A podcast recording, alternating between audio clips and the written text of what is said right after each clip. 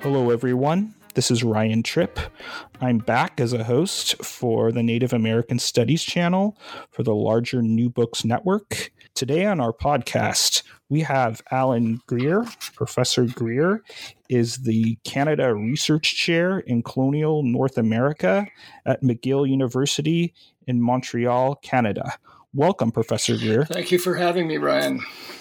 So, uh, we have uh, your book today, your new publication, uh, Property and Dispossession Natives, Empires, and Land in Early Modern North America.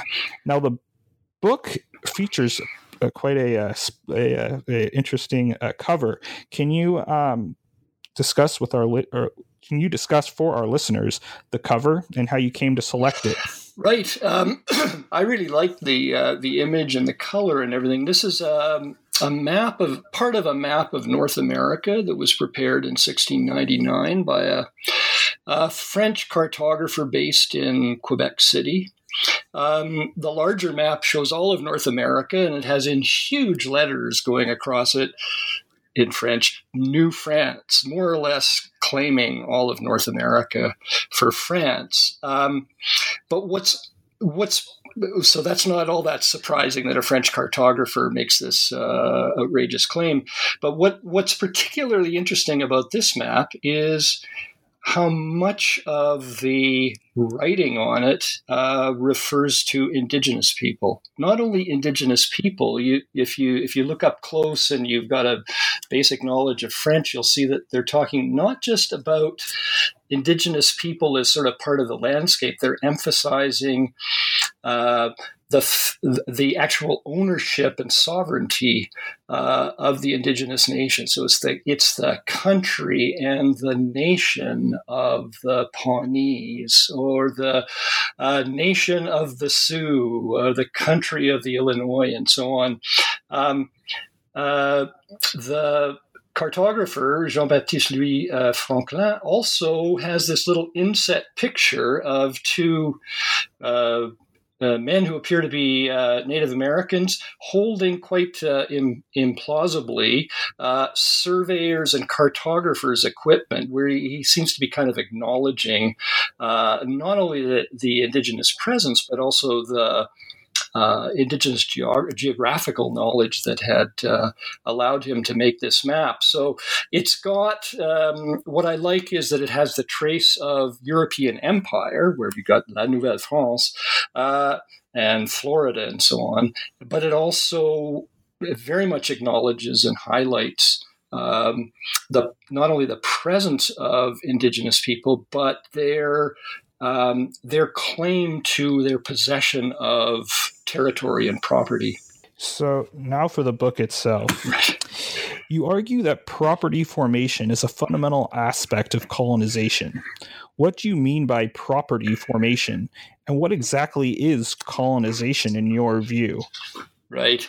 Um, well, maybe if I could start with colonization, because I wanted to make a point of the fact that um, what I'm not particularly interested is the scene where Columbus plants his flag on the beach and, with a grand gesture, makes a claim of, you know, far and wide in the name of the King of Spain, and, and by so being theoretically takes possession of it.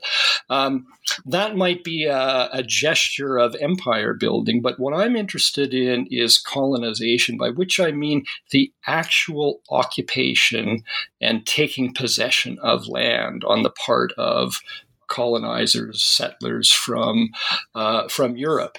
So um, the actual parts of North America, maybe going back to the map that was on the cover of my book, that, and, I, and I'm looking at the 16th century, 17th, early 18th century, the parts of North America that are actually colonized in that sense, that are actually colonies, are really quite small. Uh, along the um, eastern seaboard into the St. Lawrence Valley, uh, quite small areas, uh, but they're um, they're, in my uh, opinion, uh, a kind of a crucial part of the establishment of empire in North America. So um, I want to see how uh, these um, uh, colonies uh, take actual possession of territory. And so that's where we come to property formation because I believe central to this is the establishment of new colonial forms of property. I, I argue that it's already property um, when uh, before the Europeans show up. It's already indigenous property. So it's it's the it's the remaking of land as uh, property, by which I mean um, a kind of claim to a specifically delimited portion of the Earth's surface and a kind of an exclusion zone. If I own it, then it's not yours, and you don't have a right to um, uh, the benefits of it. So I so it's property, and I say formation in order to emphasize. It's a little bit like phrases historians use, like race formation or state formation or so on, to emphasize its historicity. This is like it's not that property is already fully formed when European settlers come to North America. It's in the making uh, at all times. It's contingent. It's it's uh, diverse. Um, and it's a it's almost a direction rather than a form. So um, and I'll just add one more thing on the property formation uh, front before I uh, before we move on. Um, lots of historians have talked about ideas of uh, property, uh, concepts of imperial rule, justifications, and so on. In other words, the ideas about um, uh, possession property formation, as I use the term, is actually a practice. It's what happens on the ground. It's not necessarily how ideologues think about it. You look at Mexico, New England, and Canada in the early colonial period. Why approach this topic comparatively? Um, a thing like property and property formation, the danger is if we don't examine it comparatively, um, that we miss a lot. We take a lot for granted. We inhabit the history and traditions of a particular um, usually national heir to a to a, a, a colony in the past, um, and we take things for granted. Um, we take for granted, for example, in the Anglo American tradition, it, it became normal for settler property to be formed through the nullification of indigenous property. So you have land deeds and uh, Indian deeds in the 17th century. You have treaties in the 18th century where, in a f- and and you've got that the wonderful image uh, that many people would be familiar with of William Penn's uh, treaty with the Indians, where um, the colonizer William Penn is giving blankets and hatchets and other valuable merchandise to the indigenous people, and they are signing over their land to him. So it stops being native property and it starts being in uh, colonial property because it has to be one or the other in the English uh, way of looking at things. These things. There are no such arrangements in the French and Spanish empires. I might have to qualify that slightly, but basically, they are, it, this is just not used because to create Spanish colonial property or French colonial property in the case of Canada, um, you don't, it doesn't require the nullification of pre existing Indigenous property. So you can have actually the coexistence of both. You can have property as kind of layers of claims to the of different parties having different kinds of claim to the same territory. Uh, the English tend to be rather absolutist about this. I'm not. I'm not saying there's something wrong with that. I'm saying to take that for granted as normal and proper is to miss the basic historical question of wait a minute, where did this come from? This practice of uh, Indian deeds that becomes land surrender treaties. Your book focuses in one chapter on Roger Williams and the founding of Rhode Island. What drew your attention to Williams, and how did this appro- how did his approach differ from that of the French in the St. Lawrence Valley? Right. Well, Williams is a is a wonderful and interesting individual, as as many of your listeners will know. He's he's well known as kind of the founder of Rhode Island, and for a variety of other reasons as well. But what drew my attention to him is the fact that he wrote a lot, and he wrote a lot specifically about the process by which he acquired from the Narragansett Nation the um, right to found Providence, which went on to become the capital city of Rhode Island. Um, it looks like, and I'll tell you what I found out from Roger Williams because he divulges a lot that that other people this process may have been typical, but other people are not talking about it. Um, what comes out there's a there's what's called an Indian deed for Providence. I think it dates to 1637 or 38 or something like that, um, where it's a one page kind of a real estate transaction where Canonicus and Miantonomo, the sachems of the Narragansett people, sign over. We surrender this for you know for whatever due consideration and um, payments, we sign over uh, this land. What Roger Williams makes clear in his um, in his correspondence is that's a highly misleading. Uh, that document gives a highly misleading impression of what actually transpired. He says, you know, it wasn't money that got us into. He calls it an entrance into Narragansett Bay. He said it was love, and he goes on to talk about the way he had over time developed a personal relationship with these two sachems that involved giving them presents, it involved dining together, it involved le- lending them the use of his boats and giving them logistical support in their wars and a variety of things like that. And he said it's by this uh, by this procedure that they gave me permission to found a town uh, at the head of Narragansett Bay that will be uh, Providence. Um, the sachems did not actually relinquish territory. What they did is give permission for the English to set up a town there.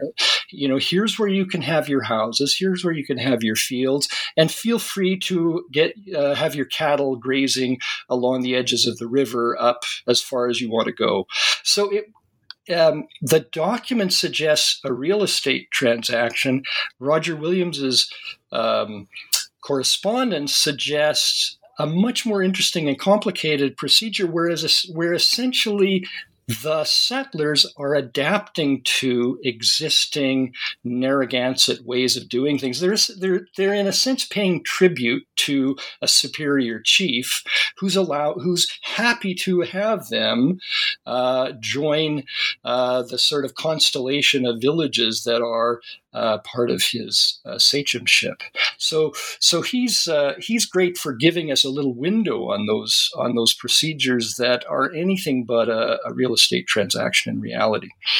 Um, you asked about the French, so it's a it's at one and the same time a sort of uh, instructive, different instructively different procedure that goes on in the St. Lawrence Valley and also has a lot in common with the Roger Williams um, episode in that in both cases, the colonizers are in effect getting permission from existing indigenous authorities to settle there. Uh, and in the minds of the indigenous people, it does not involve a surrender of property. Um, the French never engage in anything that quite resembles this um, uh, Indian deed land uh, transfer that uh, eventually came out of um, the Providence uh, arrangements. Um, instead, they they um, get permission from the local hunting gathering people who are called Innu around Quebec City to set up a post, which the indigenous people are delighted to have. Um, and eventually they start the government uh, the colonial government starts granting seigneuries or fiefs to members of the colonial elite, which are kind of like uh, feudal manors, if you will, uh, on which settlers can get uh, a place to live. They do not eliminate or eradicate indigenous title to do this. They just plop down these lines of seigneuries on top of existing uh, indigenous um, uh, presence.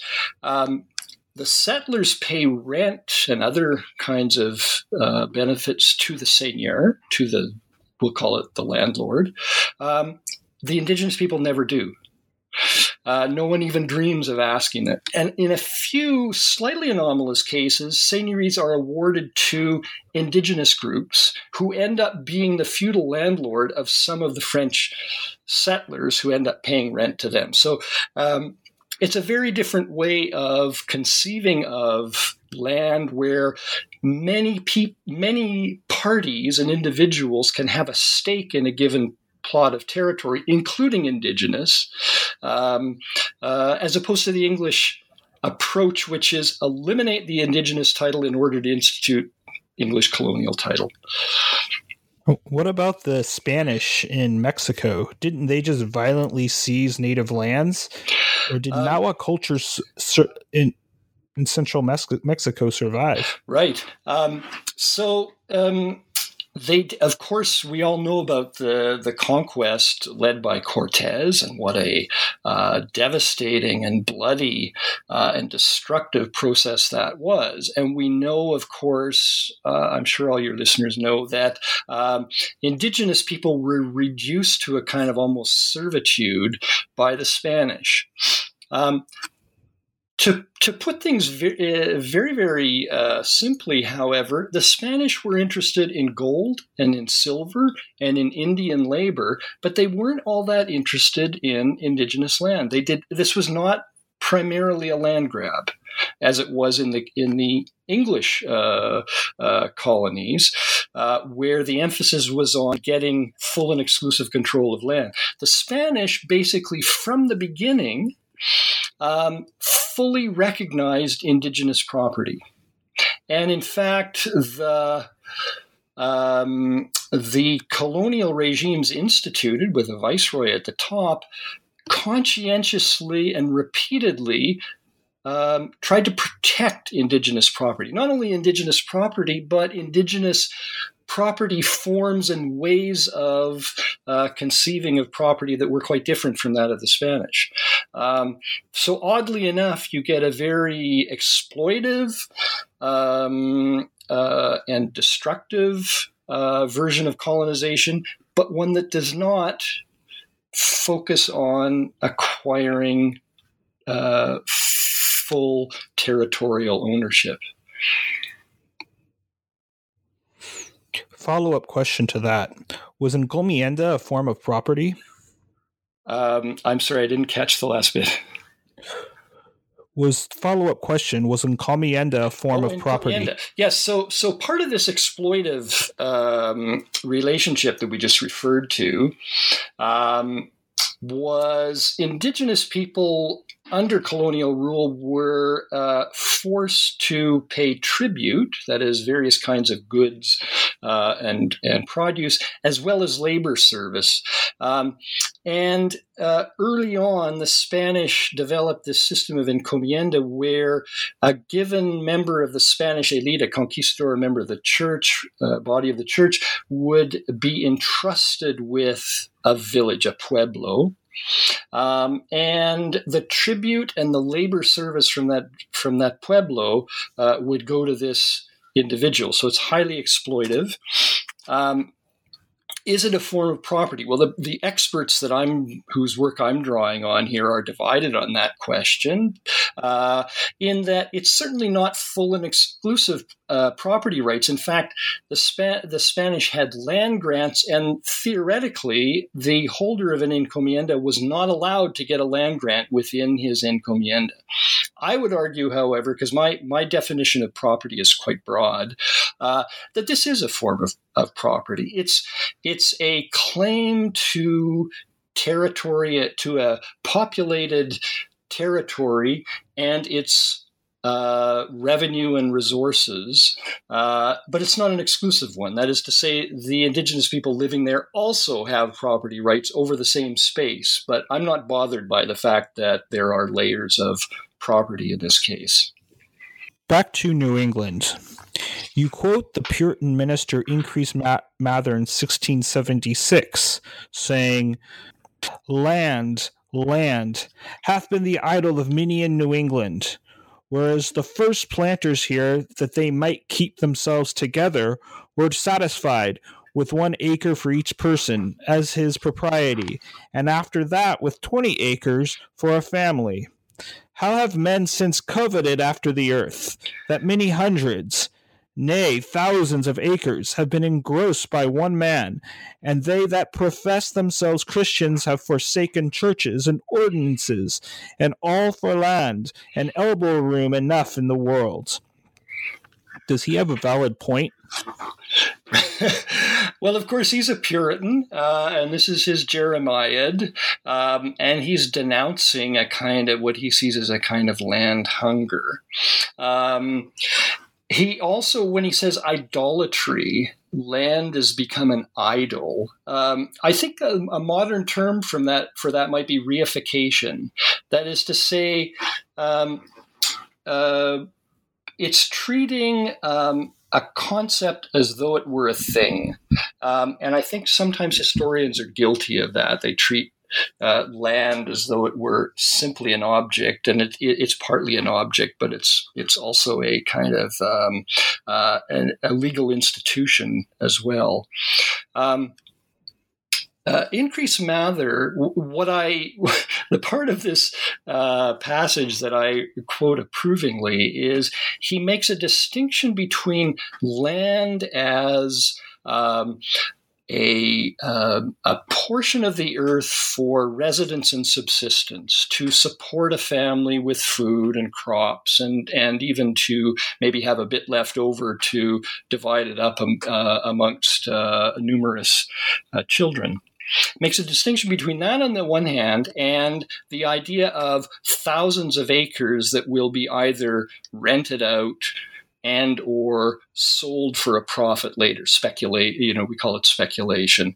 Um, it it was not all that rampant uh, in 1676. It becomes more common in the 18th century in New England, but um, I think he's distinguishing. I think he's distinguishing two genuinely different kinds of property. That is to say, speculative investments. I think it's helpful, maybe in this uh, in this historical context, to realize that's not just more. That's not just a bigger family farm. It's something different from.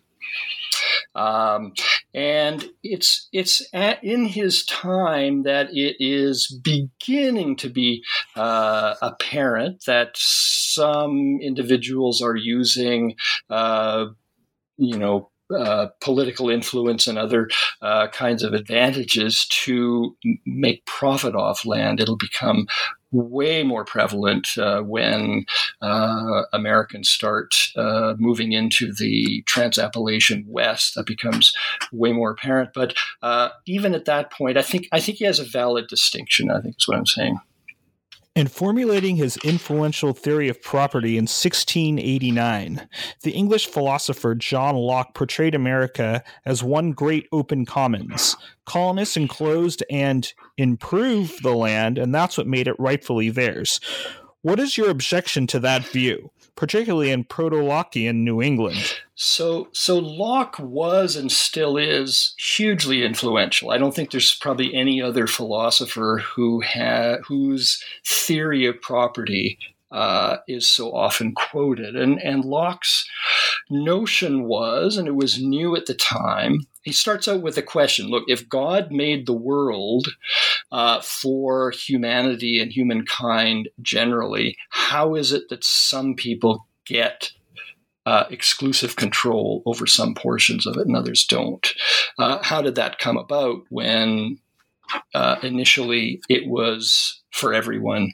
Um, and his his answer is, well, it's through the injection of labor. So if you um, cut down the trees, build fences, plow the land, improve it, his word is improve it, then uh, it's rightfully yours. This is like before the advent of laws and that uh, and so on that uh, would give other reasons for um, uh, owning pro- owning land.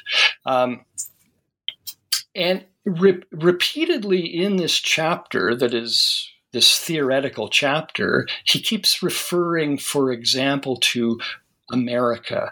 So he says, if a savage in America, you know, shoots a deer, the deer becomes his because he's the one who actually killed it. But all the rest of the deer, and much less the forest, are not his uh, because he didn't do anything to improve them. Now, uh, one of the deceptions of Locke is pretending that all of Native America is uh, are hunting gatherers rather than agriculturalists, which in fact the majority of them were agriculturalists at the time the Europeans came. But be that as it may, um, one of the things that um, that's that is deceptive here is. Um, uh, uh, there's a kind of vulgar Lockeanism that's taken hold where people uh, tend to equate uh, enclosure and improvement, the building of fences, the clearing of land, with colonization generally, as though that's how um, uh, colonists uh, shaped the landscape and secured uh, uh, property rights uh, as against Indigenous people. Um, what it turns out is that um, commons are far more important than anyone realized not in the not in Locke's sense of America as a great open field that anyone can take anything from, but commons in the in the real sense, which is uh, common property is always um, the the property of some collectivity. So uh, America is actually uh, owned as a commons, most of it, uh, by specific uh, indigenous nations. Um, and colonists also institute uh, commons. Uh, in Mexico, there are the huge cattle ranching operations of the hacienda, which is basically open range grazing of cattle over far and wide without fences, without improvement to the land. Um, and that becomes a major uh, vehicle for the dispossession of indigenous people, the, the way, you know, roaming livestock, horses, cattle, sheep, and so on, destroy indigenous crops. Uh, something like that happens on the frontiers of places like Virginia, Maryland, to some extent New England, uh, and the other colonies. Uh, so a, a, there's a way in which um, there's a kind of animal wave of in, an invasion of indigenous lands with human settlers coming later and enclosing the land. Uh, and if we uh, it, you know, if we just kind of take our cue from Locke, we, t- we tend to miss this. North America was colonized at a time when Europe was making unprecedented strides in measuring and mapping the Earth. Yet, you maintain that the new mathematical spatial techniques played little part in colonial property formation. Why this counterintuitive conclusion?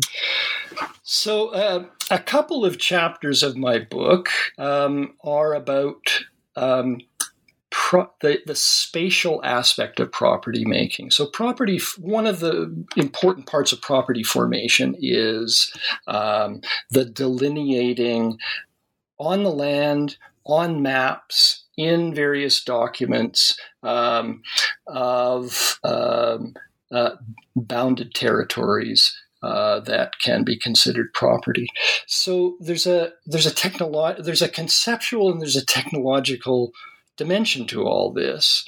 Um, and again, uh, we might we might imagine before looking closely that it all fit with what was going on with the spatial and scientific revolution in uh, Europe. You know, when artists are finding ways of using perspective, where um, uh, engineers and and land surveyors are finding uh, precise ways of figuring out lengths and angles and uh, surface calculating surface area, uh, mapping with some precision and that sort of thing. So it's it's this is all happening at the time America is being colonized, 16th, 17th century particularly. Um, and great strides are being made in Europe. Uh, and, and, we can throw in, you know, the various navigational devices, starting with compasses, astrolabes, and so on, uh, for charting and mapping the sea, the land, and so on. So my expectation initially was okay, I'm going to find this spatial technology deployed in America to chart out and map land in a way that in you know that's that I imagined indigenous people didn't do.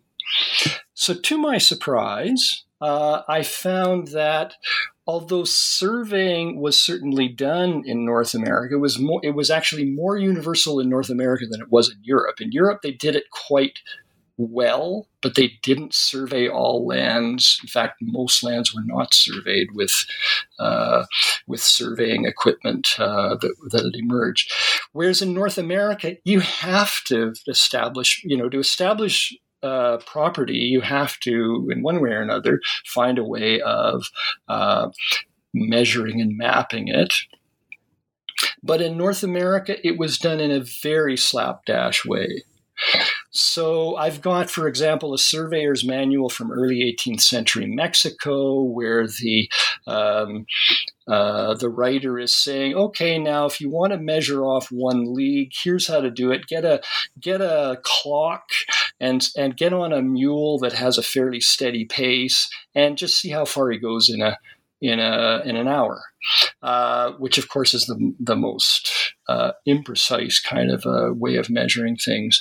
Um, uh, in New England in the 17th century, as far as I can tell, there were no professional surveyors. Uh, there were elected township officials called lot layers who more or less by guess and by golly um, said okay well you know the boundary goes from that rock to this tree and let's put a notch in this tree and then 10 years later there's a lawsuit because someone chopped the tree down. So that sort of thing is quite standard and common in new england. This is not using the latest technology by any stretch of the imagination. In new france and canada they try to establish they they use long lots that front on the river and they try to get all the boundary lines between adjacent properties to go exactly parallel. So they try to get all the compass, the surveyor's compasses adjusted exactly right, so that um, the survey lines will go. But they don't. But they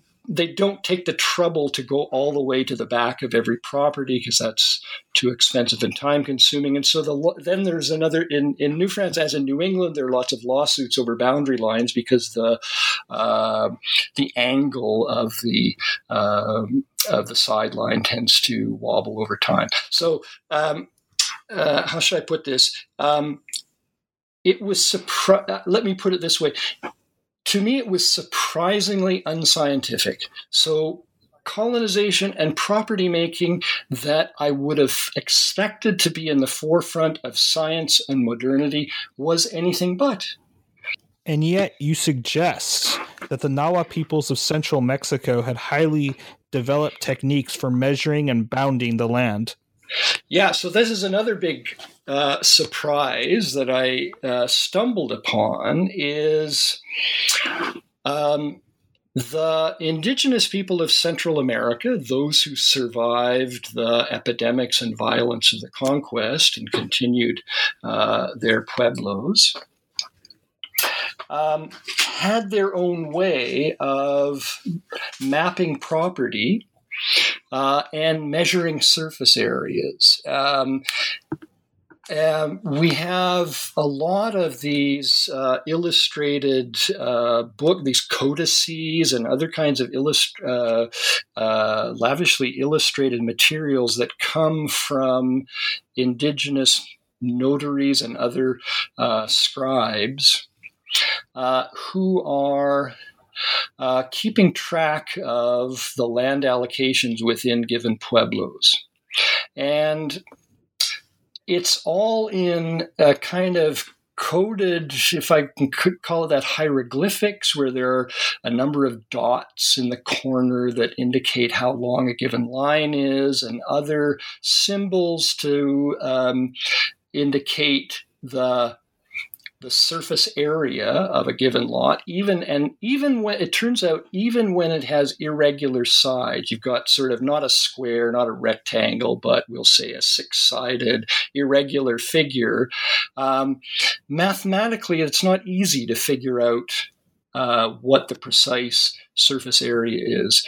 Uh, it's only within the last decade or so that scholars uh, working with these uh, indigenous materials that have been preserved have kind of they feel cracked the code and figured out exactly what uh, these diagrams are showing and they find that they are very precise at least as precise as the best surveying records uh, in england at the time. This would be the second half of the 16th century early 17th um, and certainly far better than what the Spanish colonizers were doing in their uh, l- land records, their cadastral um, diagrams, and so on. So, to my surprise, the, the colonizers were less sophisticated mathematically than they might have been. Uh, the indigenous people, at least, at least the ones in Mexico, uh, more so. They probably get the prize for, um, you know, practical geometry in uh, the early modern uh, Americas. Now, the concluding chapter of property and dispossession moves to the period of the American and French revolutions. What were the most p- important developments at that time in property making? Um, uh, okay, so so to summarize, like really brutally, um, we have um, in what had been in the early modern period, uh, kind of a great variety and fluidity in uh, forms of property.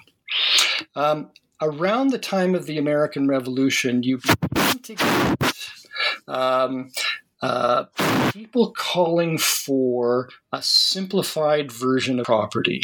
The, the term private property becomes much more prevalent than it had in the past. Uh, and the notion that um, uh, land should be fully and completely owned by one individual and no one else should have any right to it uh, becomes enunciated. And the person who who actually um, lays that out most explicitly and forcefully is Thomas Jefferson, actually writing a couple of years before the Revolution. Uh, in the specific context of Virginia, uh, he says property ought to be considered prior to government. That is to say, it's you know it's mine whether I've got a grant from the colonial state or not. Um, and my property rights take precedence over everything else. Um, something similar comes up, and, and this uh, has more and more resonance over the course of uh, the American Revolution and the early Republic.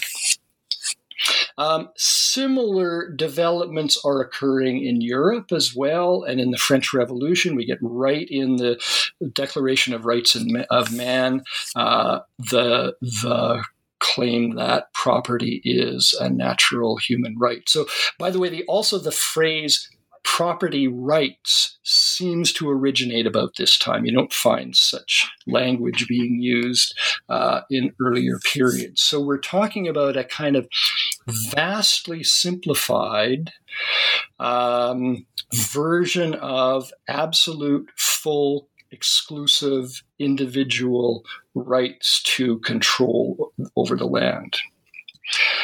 Um, the catch is it doesn't work and it can't work. In the Jefferson's case, specifically, uh, you know, if if an owner has absolute right, that includes the right to alienate it. And the problem is that in the advancing market economy of his time, an awful lot of uh, individuals who are small proprietors are actually losing control of their land. Um, uh, uh, due to the vagaries of the marketplace.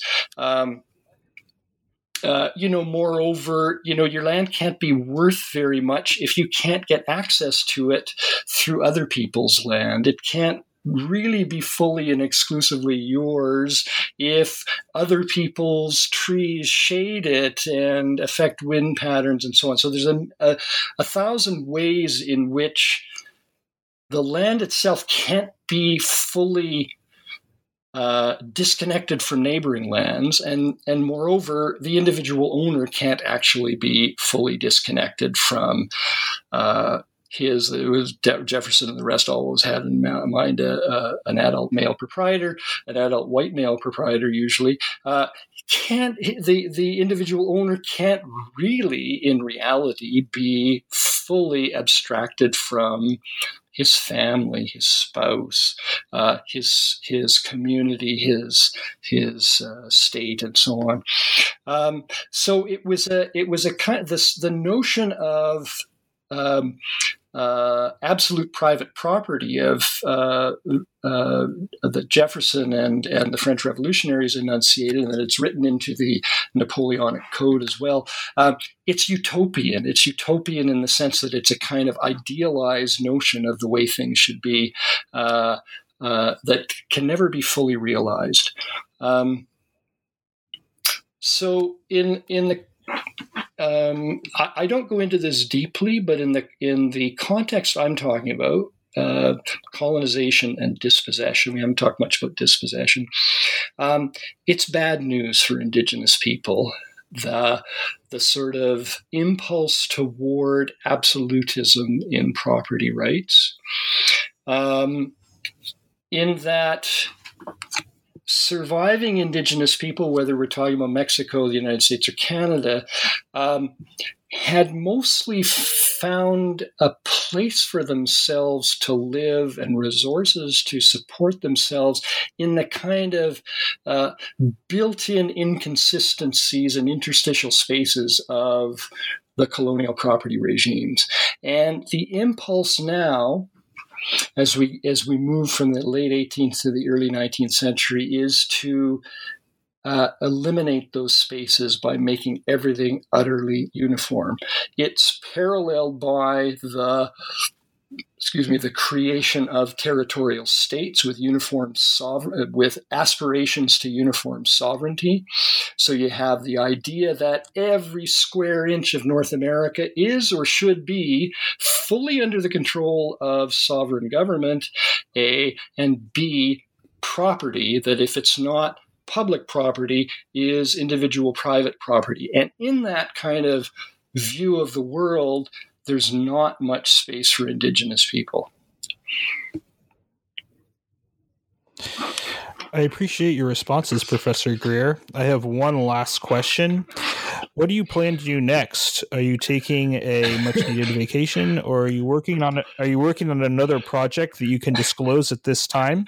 Um, I've got I've got several small projects that have kind of spun off this. I'm trying to think uh, comparatively about property formation across the French Empire, including the West Indies. I'm trying to think about about slavery in this context. I haven't got very far with that, but there's the sense that um, if land is going to be claimed as property and people are going to be claimed as property, is there some connection to that? Because it does appear that the most extreme versions of private property ideology come out of Virginia, come out of the French West Indies uh, in a context of slave plantation. So, what is a slave plantation anyway? By the way, it's a it's a an entity that is based upon property, full property in land and full property in people. So that's a, something else I'm thinking about and I haven't got very far with.